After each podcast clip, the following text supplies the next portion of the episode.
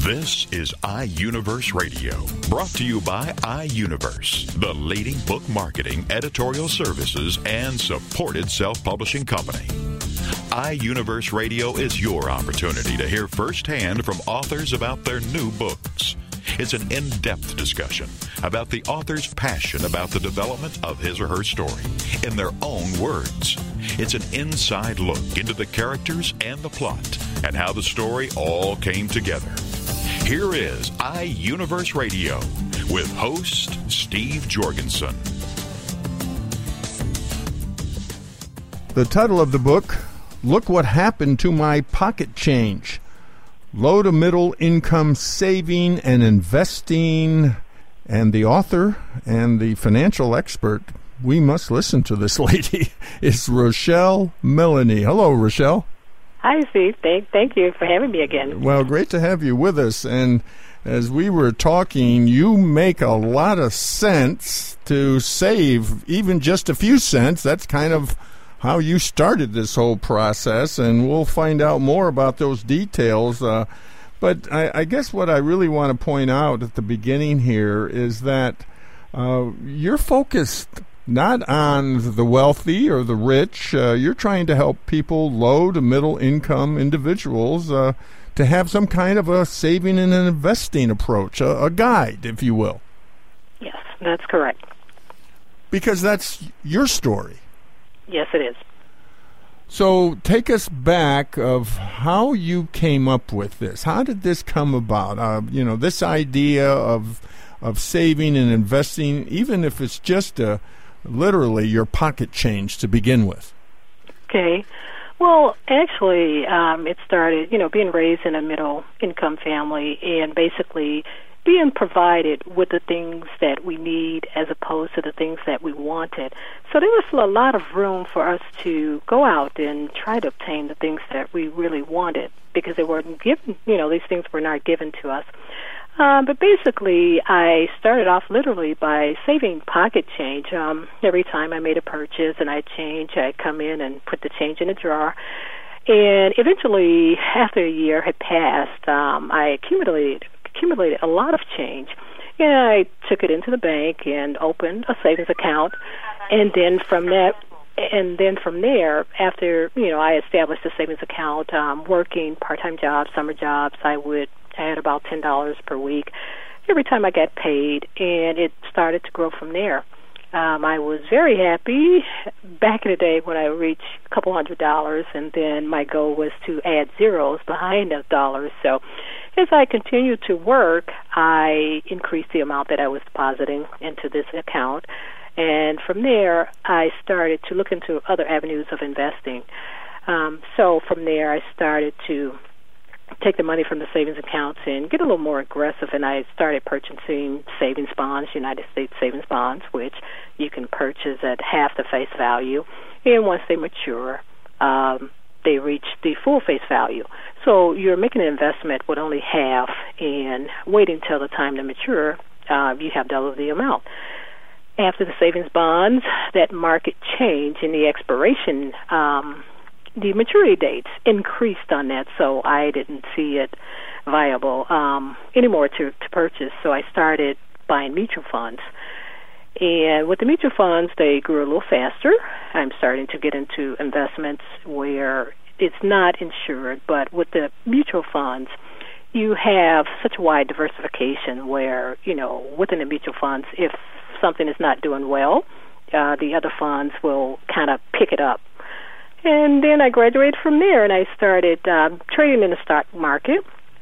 And after the stock market, uh, things got shaky a little bit after 9/11. I started investing in real estate, and then I went to life insurance policies, annuities, and from there, you know, I just any I had a full portfolio by that time, but the fact still remained. It, it started with the pocket change, and that's all I could afford to save at the time. Well, and that's the key. Whatever you can afford at the time, live within your means as you advocate. Uh, you have to sacrifice some, but you don't have to go completely without anything. I mean, you got to take care of yourself. You you That's may you, right. I mean, you just don't have to live at a at a higher level. Live at the level that you can afford. That's probably not understood today, isn't it? Because credit cards are so available. Yes, yes, yes, they are. And I, I didn't, even though I, I was saving, I didn't go without anything um, because the the small amount, you know, that I was saving. Of course, it takes a little longer to accumulate, but at the same time, I made sure that I had all the necessities, the bare necessities of life that I needed to sustain, you know, a, a natural living and from there, you know, increased as my salary increased, as I got bonuses and things like that. But I did take advantage of a lot of rebates and coupons and just, you know, a lot of options out there. You decided to do a survey, and that survey with your well to do friends was really shocking. Yeah, I, I did. I had at the time a lot of friends um, that made twice the amount that I did. At this time, um, a lot of my friends they probably made over six figures, and I recall doing a survey over the weekend, and I, I kind of asked um, if these individuals would, if they had an emergency, if they were able to come up with ten or twenty thousand, you know, in the event of emergency, and none of them would be able to do that. And it just kind of puzzled me because these individuals do. They they make twice the amount that I did and it's something that I would have been able to come up with. So that's another reason why, you know, I did the book. Even though they were at a higher income bracket, my net worth was much higher. And, you know, I just found it interesting once again, you know, the fact that I made half of the amount, half of the salary that they made. So that was one thing. Another reason that I did write the book is the passion to inform individuals, low to middle income individuals, that you know they they can save. It, it doesn't matter the amount you make or the amount you don't make, because you can start off small and eventually you know you end up big. So that was another thing, just to inform people that it's not as difficult as the wealthy make it you know out to be. Saving for that rainy day, you never know when you're going to need extra cash. Exactly. Makes so much sense, as we've already said, and uh, you have lived it, you're living it, and you're trying to show people in a guidebook, if you will, this book, look what happened to my pocket change, how that could help them. Now, what makes your book unlike others? You know, a lot of books written uh, on this uh, area. Okay. Well, I, I think uh, my book is it differs simply because there's a lot of books out there that try to teach you how to obtain wealth, and mine is pretty much a step-by-step guide. You know, it has uh, detailed instructions and things like that. Um, also, uh, my book it's it's a short read. It's it's not convoluted. It, it's um, strictly to the point, and also I integrate other things. Um, relates to building wealth, organization in life, good work ethics, you know, at work, um, and creativity, um, workout, physical state. All of these things. I, I talk about the difference between the loan stores and banks, the advantages, disadvantages. You know, so I, I know a lot of the books they don't focus on all these and in coupons, rebates, um, credit, the importance of maintaining proper, you know, your credit history. So there's there's a lot of different things in here. We all know that we need to work hard uh, to get ahead. Often that's what people just think, well, we just have to work hard. But you're just adding on some practical, again, common sense, if you will, that you got to save and invest if you're going to create some financial wealth or financial stability. Let's just call it that. yeah. Right? Financial stability. Yes, yes, I agree. And it, it you can work hard, um, but working hard at a job, I, I think that allow most people to pay their bills and take a vacation. Um, without the saving investing to get ahead, it's it's it's tough. It's difficult. Well, you have a lifestyle now that is probably surprising to even yourself uh, today. The way you started out in such a in a very simple lifestyle, but now you know you can do things that most people can't do. Uh, yes, yes, yes. And the thing about it, I mean, it, it wasn't. Uh, it's not something that happens overnight, but it wasn't anything that was difficult. Um, I don't know, we talk about finances and um, the nuances that's involved around finances. People try to, I don't know, they they get um, disconcerted when they think, you know, talking about numbers and things like that. But um, it could be a, a simple process. You know, starting off small, um, trying to end up big. Uh, it takes some time, but it can be done. Are mutual funds something that we should learn about and, and become uh, an expert in? Well, you know, I, I I did a lot of things with the stock market. As we know, there's no investment that's risk free. Um, and mutual funds, I particularly like those. And when I'm talking to individuals that have no experience in investing, and I get a lot of times people want to go strictly to the stock market, and the stock market is a risky investment if you don't know or if you're not accustomed to investing in the stock market. Mutual funds, I like those because they're a pool of stocks, um, and they're not individual stocks, and they kind of support each other. And also with the mutual funds, they have fund managers that kind of look after the funds. So if you're not a savvy investor or if you're just getting into them, I, I like the mutual funds because they do have the fund managers and it's not the individual stocks, it's you know a combination of stocks, and if you have some stocks within that mutual fund that's underperforming, you have stocks that can be overperforming. So it kind of balances out, and it's a little less riskier. It's it's not risk free, but it's less risk than actual investing in the stock market. You detail techniques for wise investing. You detail the, the techniques for getting organized, and you also talk about smart borrowing. Now, help us expand on that some more. Smart borrowing. Mm-hmm. Well, when you're looking, uh, a lot of time we, we mentioned the credit cards. A lot of people um, on the credit cards they have the the interest rates can be astronomical. Um, and so you need to look at the interest rate on the credit card because some people do use credit cards um, when they need advances. Um, also, we have a lot of individuals in, in, in dire need. They go to these loan stores, and I do think that the loan stores kind of prey on the less fortunate because people come in and they're desperate. It's you know in a time of need, and the interest rates are pretty high. You know, twenty six, twenty nine. I've even seen thirty two percent. And when you're looking to borrow money, it's important to maintain the good credit history because therefore you can go to a bank and get a decent loan, or you can negotiate from a credit card to get a decent loan versus a loan store. So I think. um we should be cautious and I know there's times when you know person is in dire need, and that's the only option they have. So I, I talk a little bit about that, preparing yourself if you will, you know, may have to do a loan, so you can be in a better situation where you don't have to go to a loan store. You can actually go to a bank or negotiate something on a credit card. What about life insurance? Uh, we hear so many advertisements about term life, and then there's uh, whole life. Uh, help us understand how we can invest with life insurance. Okay.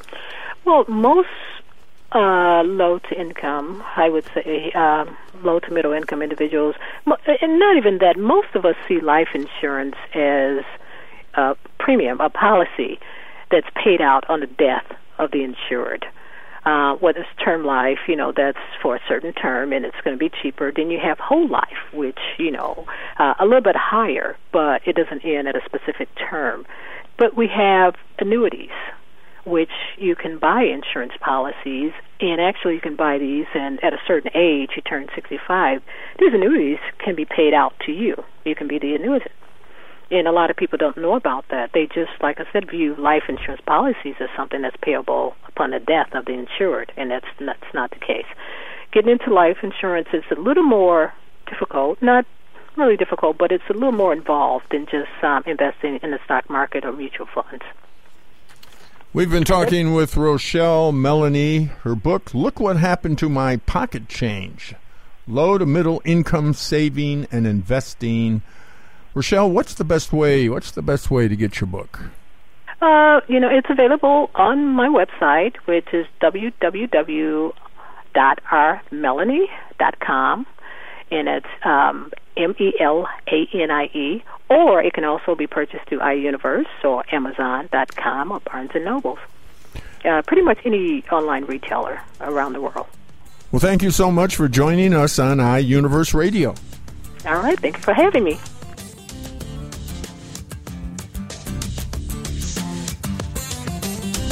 You're listening to iUniverse Radio. We'll be back right after these messages. Congratulations on being the proud owner of an adorable, soft, cuddly, sweet smelling, smiling, cooing, hungry, tired, gassy, screaming little bundle of joy. So now what? Where's the owner's manual for this thing? Where are my instructions? Right here. It's baby and toddler instructions with Blythe Lipman on TogiNet.com. Infant care specialist Blythe Lipman has worked with babies for over 20 years and works extensively with new parents, providing workshops, in home visits, tips, and daily phone calls to ease those frazzled nerves. With baby and toddler instructions, you can get the advice you need on how to survive and enjoy your baby's first year. For more information on Blythe and how she can help you, go to babyinstructions.com. From 32 ways to stop a baby from crying to 14 ways to get a baby to eat and so much more. It's Baby and Toddler Instructions with Blythe Lipman on TogiNet.com.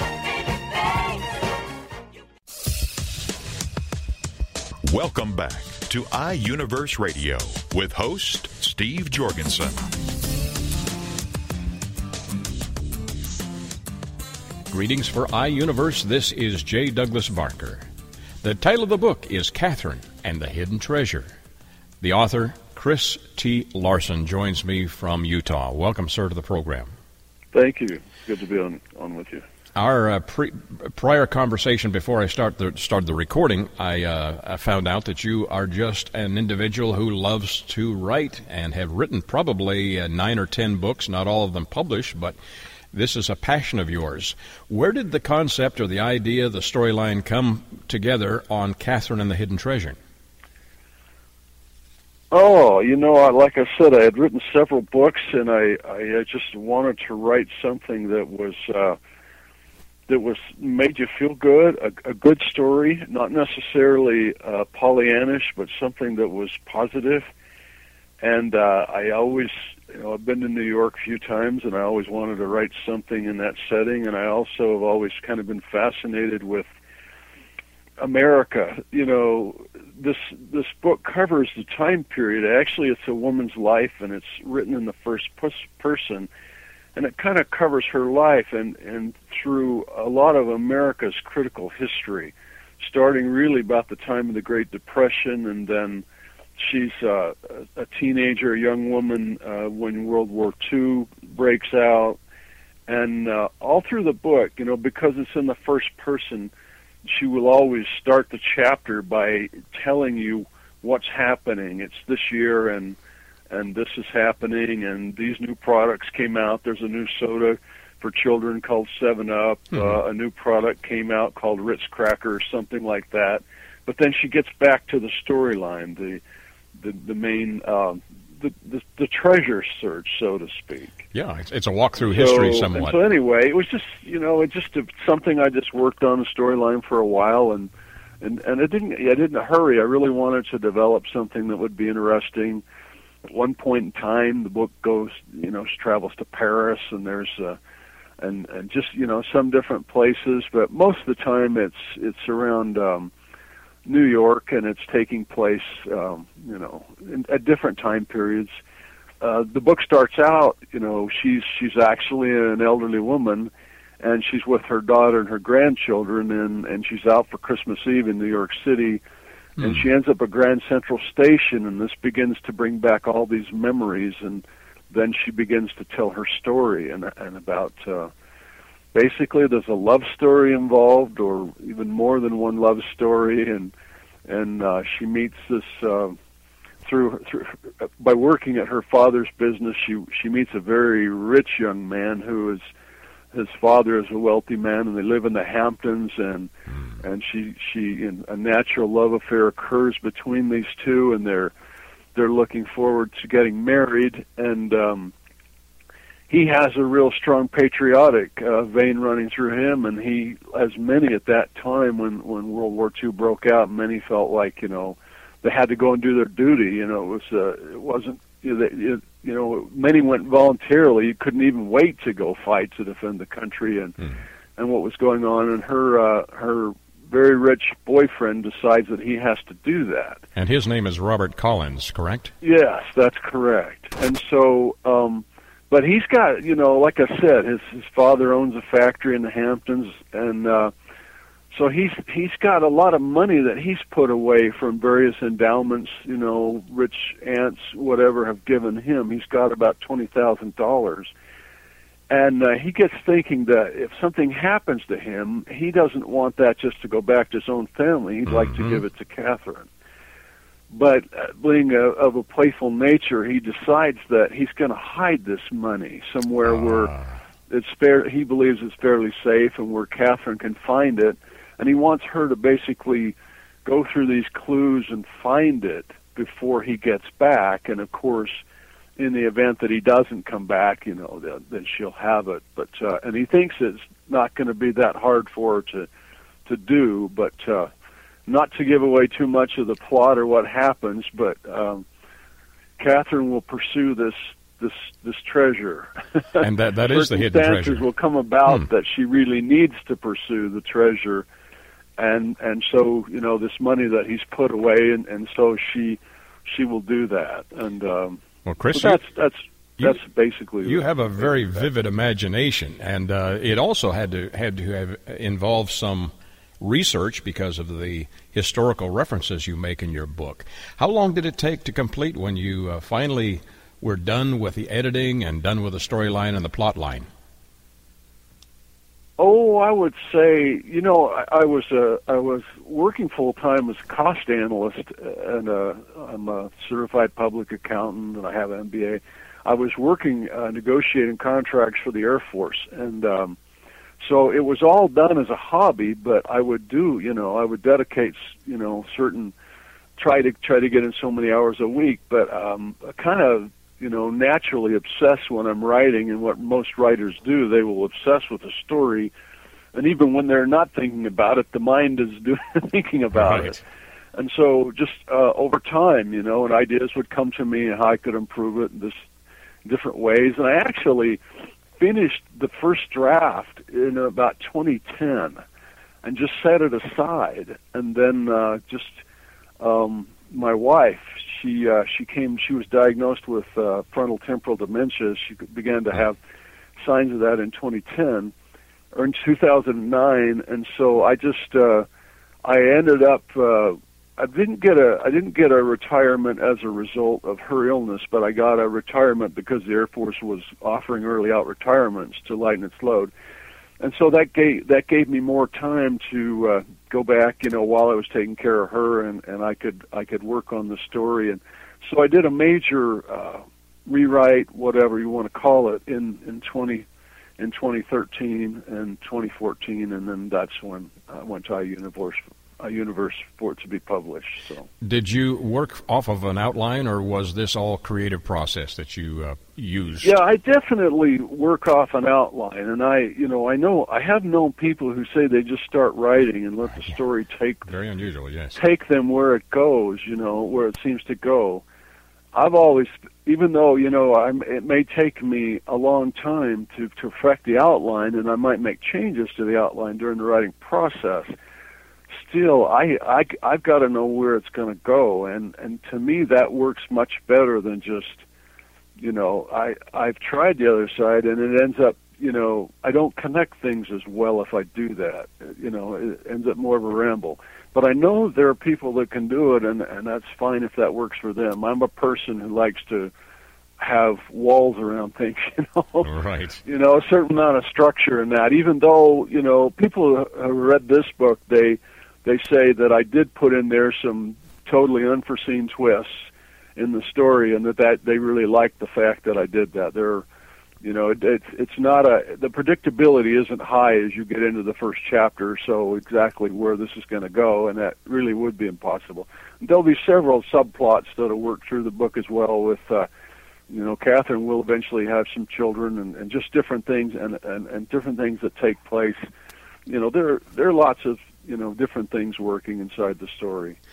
When you uh, began to write this, did you have a particular audi- audience in mind? Is this for a younger audience, older audience? How would you describe your, your ideal reader? I would just say, you know, uh, not not like not like youth, but although you know some young people read it and liked it, but uh, I would just say anybody from you know say late teens, you know, on out, and because it does cover the woman's whole life, and I I really wanted to. I talked about the time frame that it takes place, and I, I really wanted to reflect in the story um, the values of America and how over time they have changed, and how Catherine and her her family what what kind of values you know they held as as Americans in those days. Like I said, you know, the willingness to quickly go to war and, and volunteer, Correct. and everybody's got to go do their duty, kind of a thing.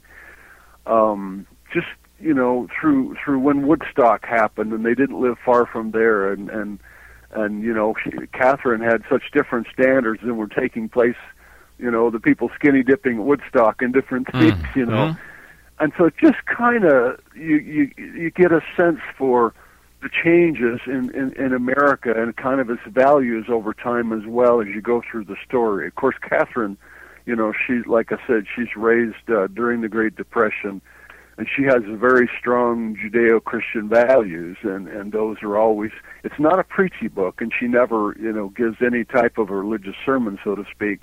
But her life speaks those kind of values, and that's what I tried to do, and just just to give people an idea that you know there was a time when just about everybody, you know, tried to live in a, in a, in what we used to call a normal family Right. you know, uh, an Ozzie and Harriet or uh, or Leave It to Beaver, you know, where you had a mom and a dad, and and most of the women did stay home and take care of the family, and most of the dads were able to provide for their family, you know, with their career, and not to criticize anything because you know uh, the necessities come about that more women had to enter the workplace basically to to maintain just a basic family lifestyle.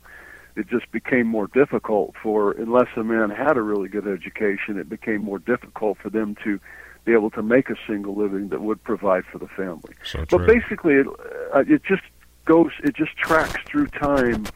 O- over those years you just see the changing values in America and and and what they were back in those days. Really want to present to to people who have only grown up in this, you know, maybe since maybe they were born in 1960 or 70 or even 1980 Mhm. to, to to go back and read those, you know, th- maybe they've been on this planet 30 years and and all they've known is, you know, what's happened, you know, since say 1975 or or 1985 and they're really not aware of what that what that uh, more simple life was in those days and and and uh, you know when, when real patriotism too you know I'm, I, patriotism is projected by a lot of people these days but in those days you know you proved your patriotism you just didn't express your patriotism kind of a thing. It, it contains basic what what we used to call the the basic original American values and traditions so to speak It- Did Did you include know, any any without action? being critical of, of changes that have come about. Did you include any action scenes in in, in your novel, or is this uh,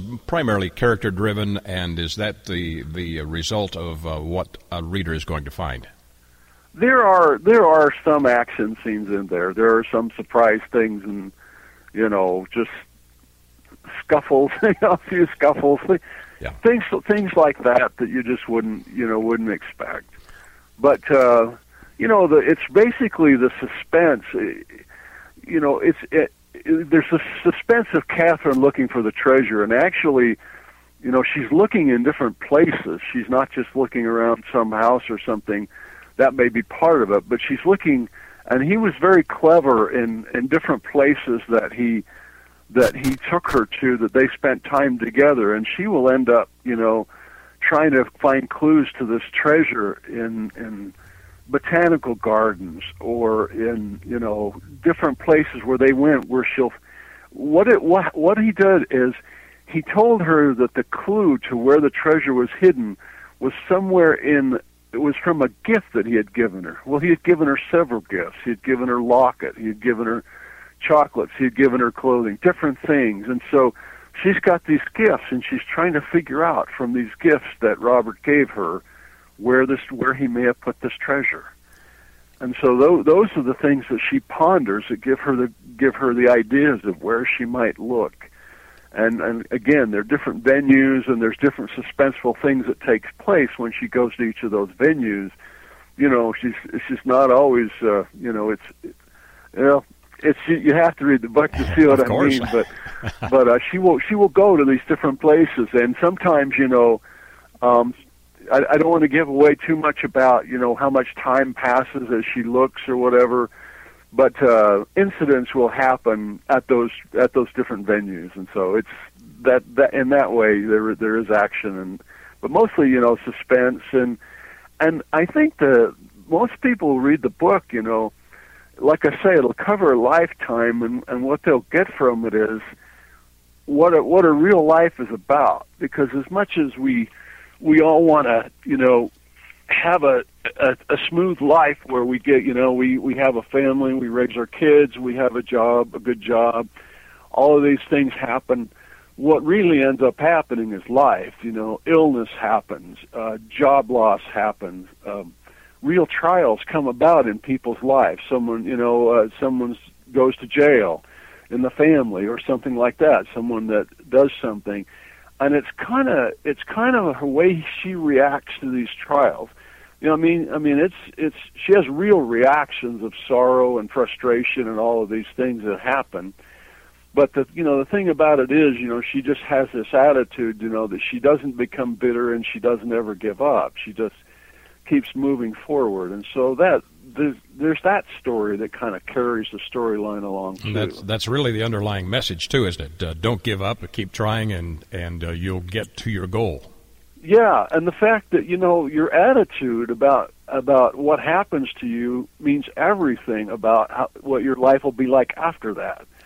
You know, if you if you you know if she early and on in the story she will something will happen to her and she will she will kind of express some bitterness toward God and and and she's with her mother and and you know her and it just and from then on, you know, she she she learns she begins to learn about what's life, you know, and and what what what do you take away from life? And and you know as it moves along and she discovers how quickly life moves along in these trials and she just takes on that attitude that you know what's really important and what really isn't all that important. Really what it boils down to. And and she will she will comes through with the right perspective about you know in the end you know you may uh, you may have gained much you may have lost much or everything.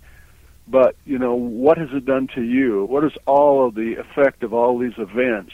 What have they created in you? What what is your character the same are you more compassionate because you've had to struggle on your you know you've had to struggle for struggle through all of these different trials and you ha- and you you have more empathy for people who are going through through hard things?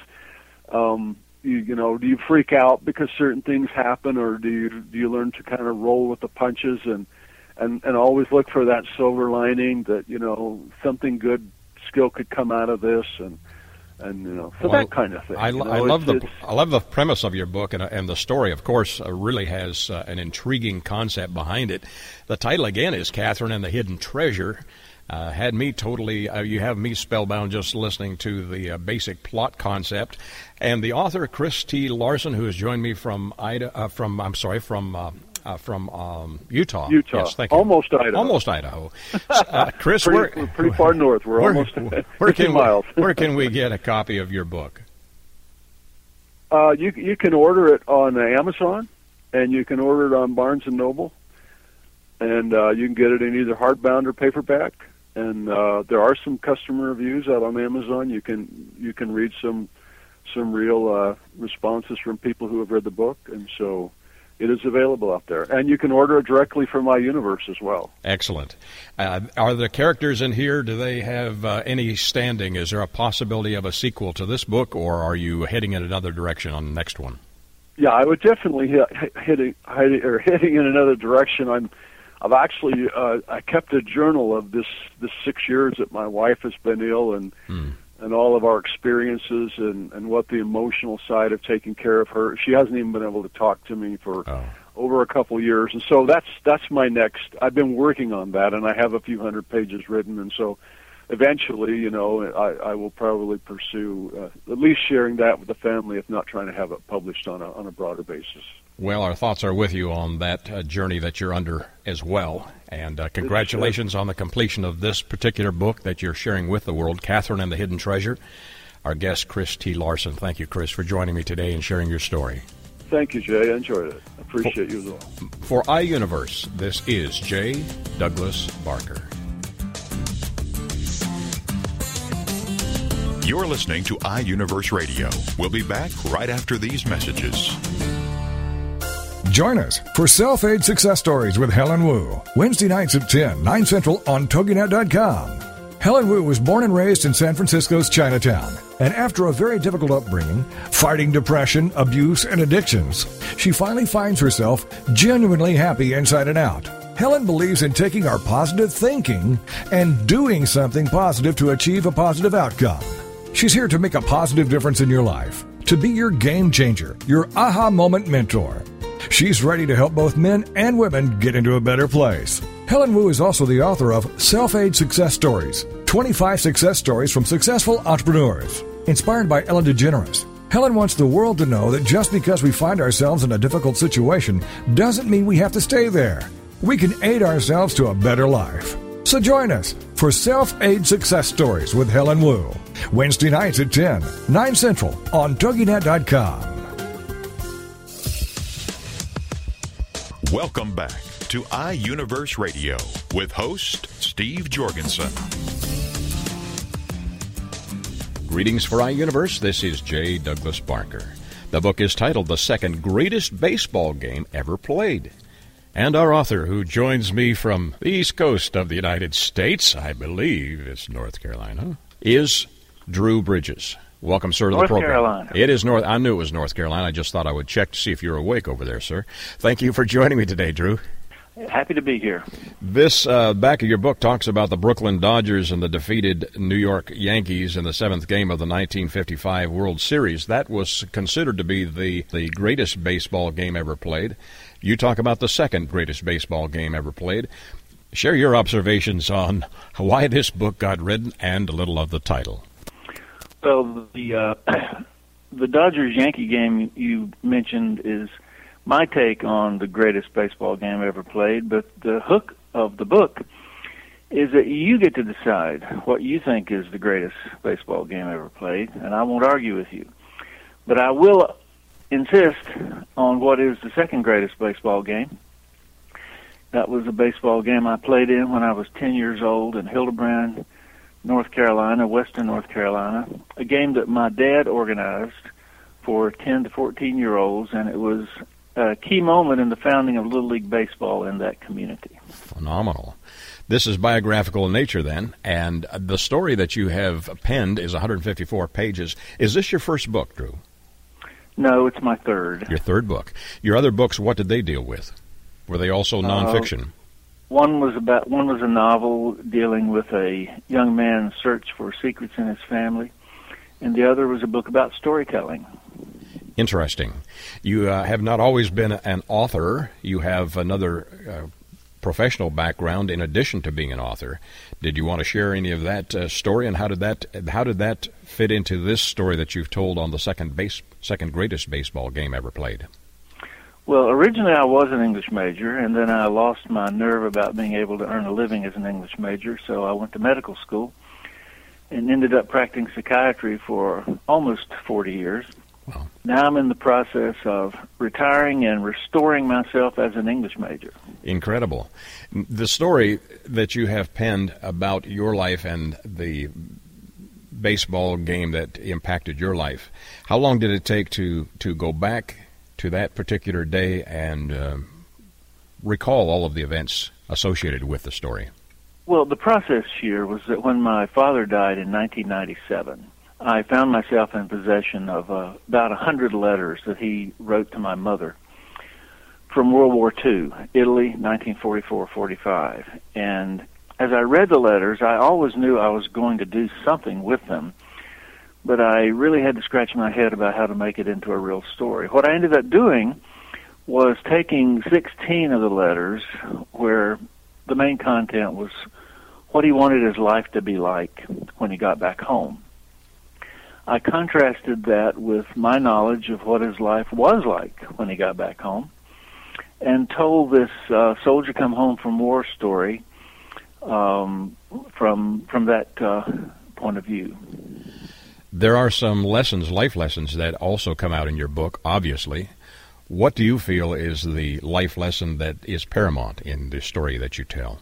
Well, my father's life started out uh, somewhat difficult. He um, he ended up in an orphanage by the time he was ten years old, and um, that was to, to to say how bad this was. That was some of the best time of his life when he was in the orphanage. Mm. And then you know his journey carried him through uh, being a soldier, and uh, then coming home from war and making a real contribution to the lives of people in his community. So if there's if there's a lesson is that a um, otherwise somewhat everyday ordinary man who didn't have a great start in life can can end up making a real contribution to the lives of others. Your your life doesn't have to be uh, destroyed or ruined by a really tough beginning. Did he have a, a, a what would be termed a uh, a, a, well-educated career, or was it a, standard everyday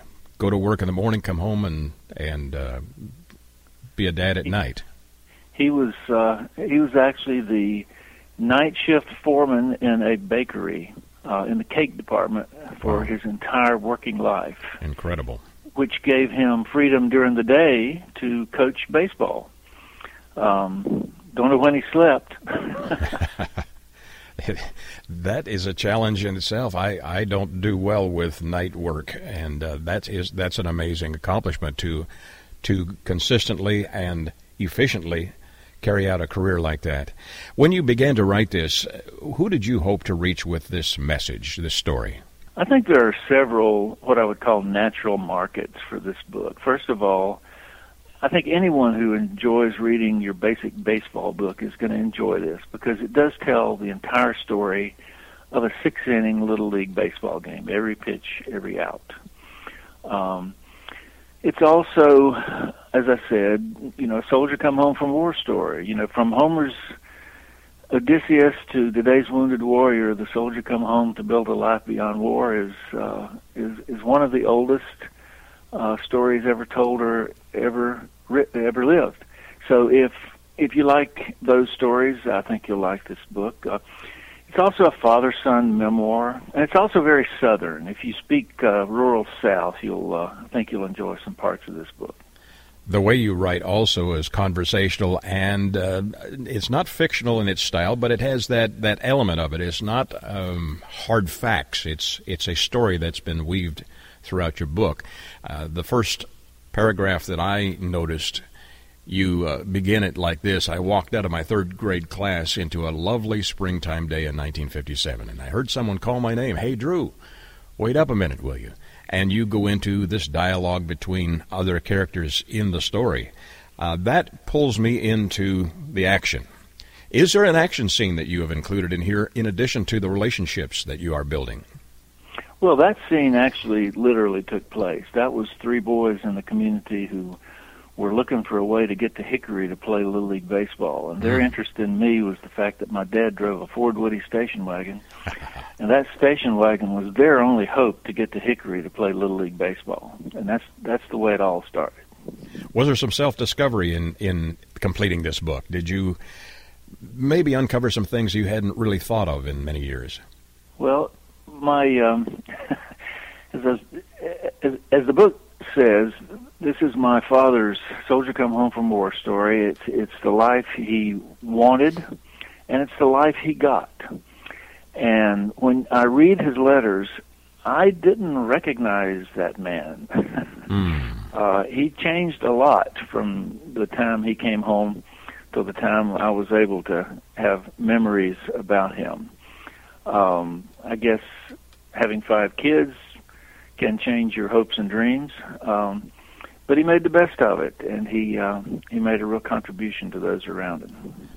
And how would you introduce this story to someone that uh, doesn't know that you're an author, but meets you at the local coffee shop and finds out you've actually penned a book, what would be your capsule capsulization of the story itself? I would say, would you enjoy reading a soldier come home from war story that is about baseball and takes the form of a psychological memoir? Is there one scene in here that you think is going to grab the reader more than others? Well, I'm having a hard time picking out one particular scene, but uh, uh, there, there's actually a scene I wish I had written that I didn't read that I that I remembered after the book. Hmm and it was when my uh, my father was trying to talk the local principal into letting him use the high school baseball field, and the principal was giving all kinds of uh, excuses why that was a bad idea. One being, who's going to buy the gloves for all these boys? And my dad's response was, uh, Mr. McNeely, you you might not understand the families in this community quite as well as uh, as you as you should because if you did you'd know that there's three things that every family in this town has they have a bible they have a rifle and they have a baseball glove wonderful a wonderful story, wonderful re- reflection of uh, your dad. I'm sure that it uh, brings joy to you, and it should bring a lot of joy to the readers as well. Were there some challenges in getting this completed? You know, the hardest part of it was writing the baseball part because I wanted to write this for people who didn't necessarily understand or appreciate baseball that much. So I did I did a good bit of trying to explain why I think baseball is the most interesting game despite some beliefs to the contrary. So I wanted to write it for people who who might not understand the mechanics of catching a fly ball or understand what signs are. But I also didn't want to make it, I didn't want to over explain it and bore the real baseball enthusiasts. So finding that middle ground between uh, explaining and over explaining was, uh, I spent a lot of time on that. Is the primary focus 1957? Is that the time frame of this story? Well, each chapter begins with a letter from Italy. So there is one time frame of 44 45, 1944 45. Uh, but the rest of the action uh, is based in the mid 50s. You've described your book uh, as, in one respect, or at least given this insight that in imperfect and most ordinary ways, man can have a profound and positive influence on the lives of others. So you don't have to be perfect, is what you're sharing in your story. Correct, and um, the book uh, has an uh, an ending of a uh, a testimonial by another boy in town who who lived some of this, um, um, who gave a speech at one of his uh, high school reunions about my father that, that I didn't even know about until uh, Gary, my friend, uh, uh, wrote to me and told me about this. So, uh, so his his, his influence uh, um, impacted a lot of people. Phenomenal story, and must have been a joy once it was completed to look back and see what your father had accomplished. The title of the book again is the second greatest baseball game ever played. Our author, Drew Bridges, has, no, has joined us from North Carolina. Drew, where can my listeners get a copy of this wonderful work? The book is available in all formats on the major online booksellers, uh, iUniverse, uh, also Amazon and Barnes and Noble. Or if you want to make a trip to North Carolina, and come by the bookstore that I run, I'll give you a signed copy. I own and operate a bookstore as part of my uh, restoring myself to English major status. Drew, you mentioned the bookstore, but uh, you didn't give us the name of the store or where it's located. I um, own and operate a one of these small independent bookstores that doesn't make any money, um, along with my lovely wife Lauren in the town of Wake Forest, North Carolina, near Raleigh. It's called the Storyteller's Bookstore. Phenomenal. Drew, you have a charming story that you've written and a fascinating uh, present and past. Love the, the concept of your book and the uh, content are wonderful. Again, the story, the second greatest baseball game ever played. Drew Bridges has been my guest. Thank you, sir, for joining me and sharing your story. It's been a pleasure. For iUniverse, this is J. Douglas Barker. iUniverse Radio is brought to you by iUniverse, the leading book marketing, editorial services, and supported self publishing company. iUniverse Radio is produced by TogiNet Radio. Radio with a cutting edge.